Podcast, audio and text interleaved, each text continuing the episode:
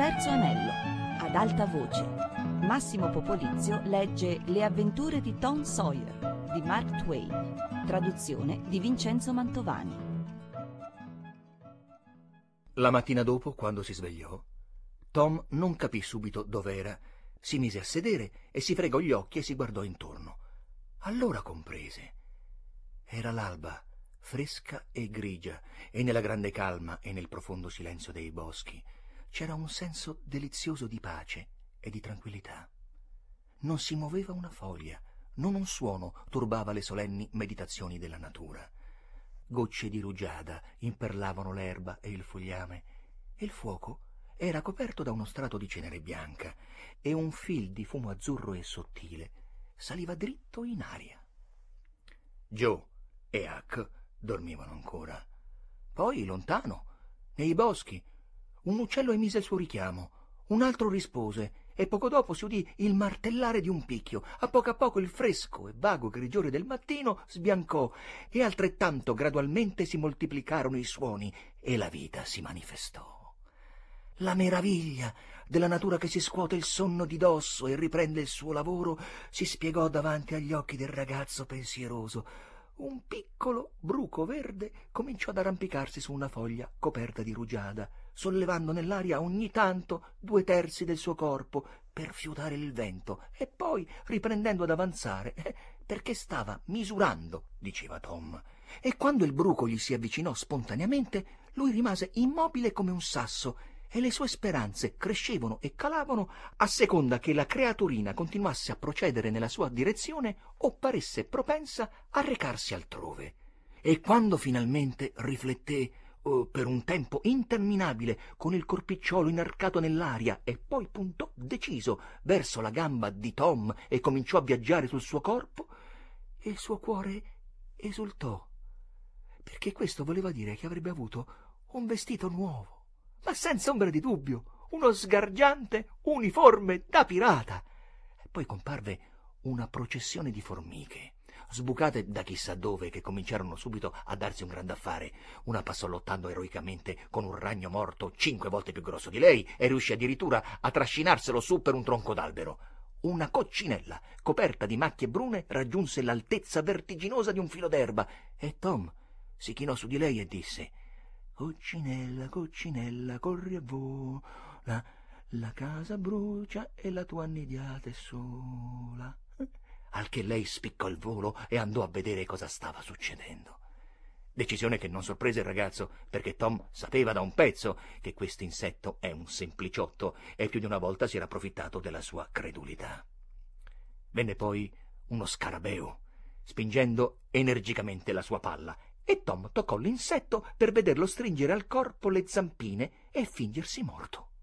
Ormai gli uccelli facevano un baccano infernale. Un uccello gatto, il motteggiatore del nord, si posò su un albero sopra la testa di Tom e in un'estasi di gioia fece con i suoi trilli l'imitazione dei vicini. Poi una stridula ghiandaia scese impicchiata in un lampo di fiamme bluastre e si fermò su un ramoscello quasi a portata di mano del ragazzo. Inclinò la testa da un lato e studiò quegli intrusi con una curiosità divorante. Ah, uno scoiattolo grigio, e un grosso animale che sembrava una volpe arrivarono insieme di corsa, fermandosi a tratti per esaminare i ragazzi con uno squittio, perché quelle selvatiche bestiole non avevano probabilmente mai visto prima un essere umano e a stento sapevano se aver paura o no. Ormai tutta la natura era completamente sveglia e si stava alzando. Lunghe lance di sole perforavano il bosco attraverso il fitto fogliame, vicino e lontano ed entrarono in scena svolazzando anche delle farfalle. Tom svegliò gli altri pirati e tutti corsero via, rumorosamente, con un urlo, e in pochi istanti erano già svestiti e si stavano inseguendo e rotolavano l'uno addosso all'altro nell'acqua limpida e poco profonda della barra di sabbia bianca. Non provavano alcuna nostalgia per il piccolo villaggio che dormiva in lontananza, oltre il maestoso deserto d'acqua. Una corrente vagante, o un leggero innalzamento del livello del fiume aveva portato via la loro zattera. Ma questo gli fece soltanto piacere, perché la scomparsa dell'imbarcazione equivaleva all'aver bruciato il ponte che ancora gli univa alla civiltà. Tornarono al campo magnificamente rinfrescati, felici e affamati come lupi, e presto fecero di nuovo divampare il fuoco del bivacco. Huck trovò lì vicino una sorgente d'acqua limpida e fresca e i ragazzi si fecero delle tazze con larghe foglie di quercia o di noce e scoprirono che l'acqua, addolcita dall'incanto di quel bosco, era un valido surrogato del caffè. Mentre Joe affettava la pancetta per la colazione, Tom e Huck gli chiesero di aspettare un momento. Si diressero verso un cantuccio promettente lungo la riva del fiume e gettarono la lenza. La loro fatica fu ricompensata quasi subito. Joe non aveva ancora avuto il tempo di spazientirsi che erano di ritorno con qualche pesce persico, un paio di pesci sole e un piccolo pesce gatto, provviste sufficienti per una famiglia numerosa. Fecero friggere il pesce con la pancetta e rimasero sbalorditi, perché non avevano mai mangiato un pesce così delizioso non sapevano che un pesce d'acqua dolce è tanto migliore quanto più rapidamente viene cotto dopo la cattura e non avevano pensato molto al condimento che rappresentano il dormire all'aria aperta, il fare del moto sempre all'aria aperta, il bagnarsi nel fiume e quell'altro importante ingrediente che è la fame. Dopo colazione si distesero all'ombra, qua e là, mentre Huck faceva una fumatina e poi andarono nei boschi per una spedizione esplorativa procedevano allegramente sopra tronchi marciti tra cespugli aggrovigliati sotto solenni re della foresta ammantati dalla cupola alle radici di splendidi festoni di piante rampicanti. Ogni tanto sbucavano in qualche piccola radura tappezzata d'erba e ingioiellata di fiori. Trovarono un mucchio di cose di cui dilettarsi ma nessuna che li lasciasse a bocca aperta scoprirono che l'isola era lunga quasi 5 chilometri e larga meno di 500 metri e che tra l'isola e la riva più vicina c'era solo uno stretto canale largo appena 200 metri. Ogni ora, o quasi, facevano il bagno, per cui non tornarono al campo che verso la metà del pomeriggio. Erano troppo affamati per mettersi a pescare, ma fecero una gran mangiata di prosciutto e poi si distesero all'ombra a chiacchierare. E presto però le chiacchiere cominciarono a diradarsi e poi si spensero. E il silenzio e la solennità che regnavano nel bosco e il senso di solitudine cominciavano a pesare sullo spirito dei ragazzi. Si misero a pensare. Si insinuò dentro di loro una sorta di vaga nostalgia che di lì a poco prese una forma più precisa eh, erano i primi sintomi della nostalgia di casa. Persino Finn, la mano insanguinata, pensava ai suoi gradini e alle sue botti vuote, ma si vergognavano tutti della loro debolezza e nessuno era tanto coraggioso da dire quello che gli passava per la testa. I ragazzi già da qualche tempo avevano notato vagamente un suono singolare in lontananza, eh, proprio come si avverte certe volte il ticchettio di un orologio cui non s'è fatto caso ma ora questo suono misterioso diventava più distinto ed esigeva di farsi riconoscere. Beh, i ragazzi trasalirono, si scambiarono un'occhiata e poi ciascuno prese l'atteggiamento di chi ascolta intensamente. Vi fu un lungo silenzio, profondo e ininterrotto. Poi da lontano planò fino a loro un rombo cupo e imbronciato. Cos'è? esclamò Joe sottovoce. Non so, disse Tom in un sussurro. Non è il tuono, disse Huckleberry intimidito, perché il tuono è... Shh, ascolta, disse Tom. Senti, non parlare. Attesero per un tempo che sembrava un secolo. E poi lo stesso rombo soffocato tornò a turbare il silenzio solenne. Andiamo a vedere. Scattarono in piedi e corsero alla riva da cui era visibile il paese. Divisero i cespugli sulla duna e aguzzarono lo sguardo in quella direzione. Il traghetto a vapore era a un paio di chilometri a valle del villaggio e procedeva col favore della corrente. L'ampia coperta sembrava gremita di gente. C'erano tantissime barche a remi che passavano o che si lasciavano trasportare dalla corrente nei pressi del traghetto, ma i ragazzi non riuscivano a determinare cosa stesse facendo la gente che c'era sopra. Poco dopo un grosso oggetto di fumo bianco scaturì dalla fiancata del traghetto e mentre si allargava e saliva formando una nuvola grigia, all'orecchio dei ragazzi in ascolto giunse la stessa cupa pulsazione sonora di prima. Ci sono! esclamò Tom. È annegato qualcuno! Giusto, disse Huck. Hanno fatto la stessa cosa l'estate scorsa quando è annegato Bill Turner. Sparano un cannone sopra l'acqua, così lui viene a galla. Sì, e poi pigliano delle pagnotte e ci mettono dell'argento vivo e lo fanno galleggiare. E dove c'è qualcuno che è affogato, quelle galleggiano fin lì e si fermano. Sì, ne ho sentito parlare, disse Joe. Chissà perché il pane fa così. Oh, non è tanto il pane, disse Tom. Io credo che dipenda soprattutto dalle parole che dicono sul pane prima di buttarlo in acqua. Ah, non dicono niente sul pane, disse Huck. Io li ho visti, non dicono niente. Eh, questa è bella, disse Tom, ma forse lo dicono tra loro. È naturale che sia così, altrimenti lo saprebbero tutti. E gli altri ammisero che c'era del vero in quello che diceva Tom, perché da un tozzo di pane ignorante, privo delle istruzioni contenute in un incantesimo, non si poteva pretendere che agisse con molta intelligenza una volta ricevuto un incarico di tale gravità. Acciderba! Vorrei essere là, disse Joe. Anch'io, disse Huck. Cosa non darei per sapere chi è? I ragazzi continuarono a guardare e a tendere l'orecchio. Finalmente un pensiero rivelatore balenò nella mente di Tom, che disse Ragazzi, ho capito chi è annegato. Noi! In un lampo si sentirono degli eroi. Ecco un magnifico trionfo sentivano la loro mancanza, piangevano la loro perdita, c'erano dei cuori che si spezzavano per causa loro, lacrime che venivano versate. Tornavano ricordi accusatori di sgarberie commesse ai danni di quei poveri ragazzi scomparsi, e rimorsi, e inutili rimpianti, e ciò che più contava, gli scomparsi erano sulla bocca di tutti, e non c'era ragazzo che non li invidiasse nella notorietà alla quale erano improvvisamente assurti. Bello! valeva la pena di fare il pirata, dopo tutto. Quando venne il tramonto, il traghetto tornò al solito lavoro e le barche se ne andarono. I pirati tornarono al campo. La loro nuova fama e le noie che con la loro scomparsa stavano dando a tutti li avevano resi più spacconi e smargiassi di prima. Pescarono, prepararono la cena e la consumarono e poi si misero a fare congetture su quello che la gente poteva pensare e dire di loro in paese. E le scene che evocavano, d'angoscia, di dolore, ah, erano molto gradevoli dal loro punto di vista. Ma quando le ombre della notte calarono su di loro, a poco a poco, smisero di parlare e rimasero lì seduti, con lo sguardo fisso al fuoco e con la mente che se ne andava chissà dove.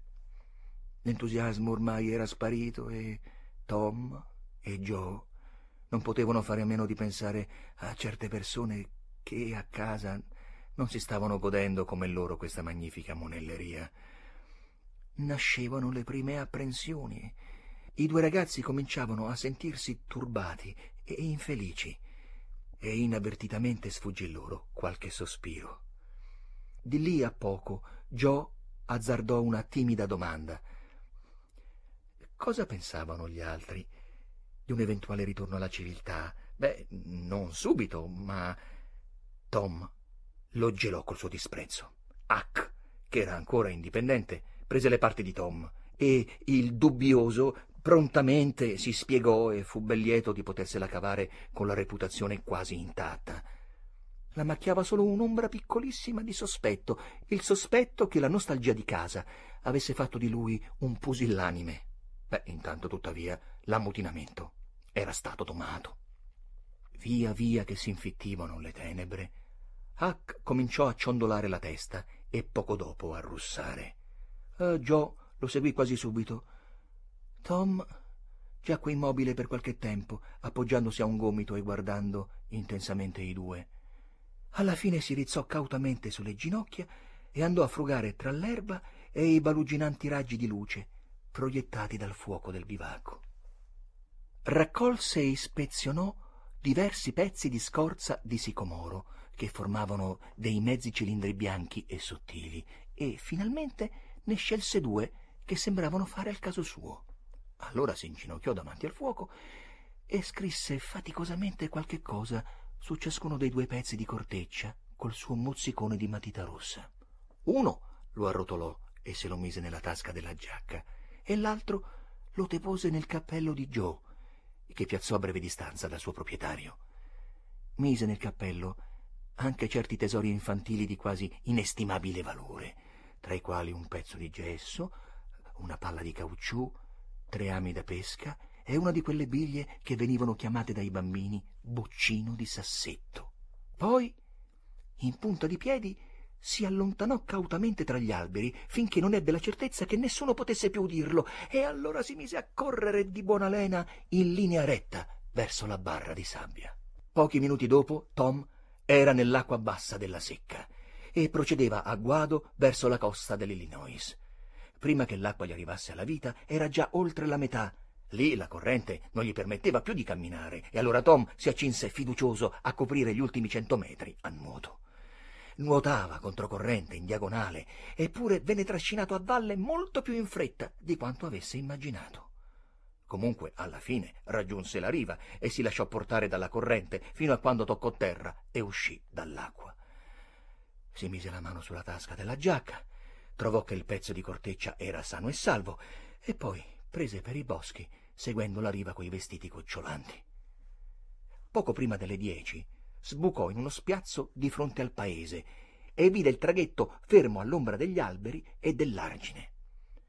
Sotto le stelle ammiccanti tutto taceva.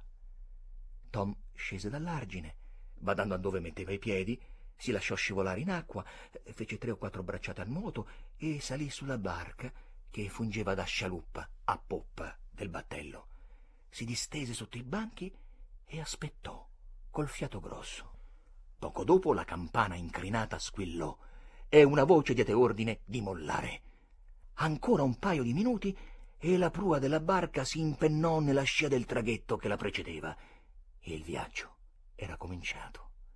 Tom era felice del suo successo perché sapeva che quella era l'ultima traversata del battello prima di notte Dopo quattordici o quindici minuti, un tempo che gli parve molto lungo, le ruote si fermarono e Tom si lasciò scivolare fuori bordo e nuotò fino a riva, nell'ombra, toccando terra cinquanta metri a valle, dove non correva il rischio di imbattersi in qualche ritardatario.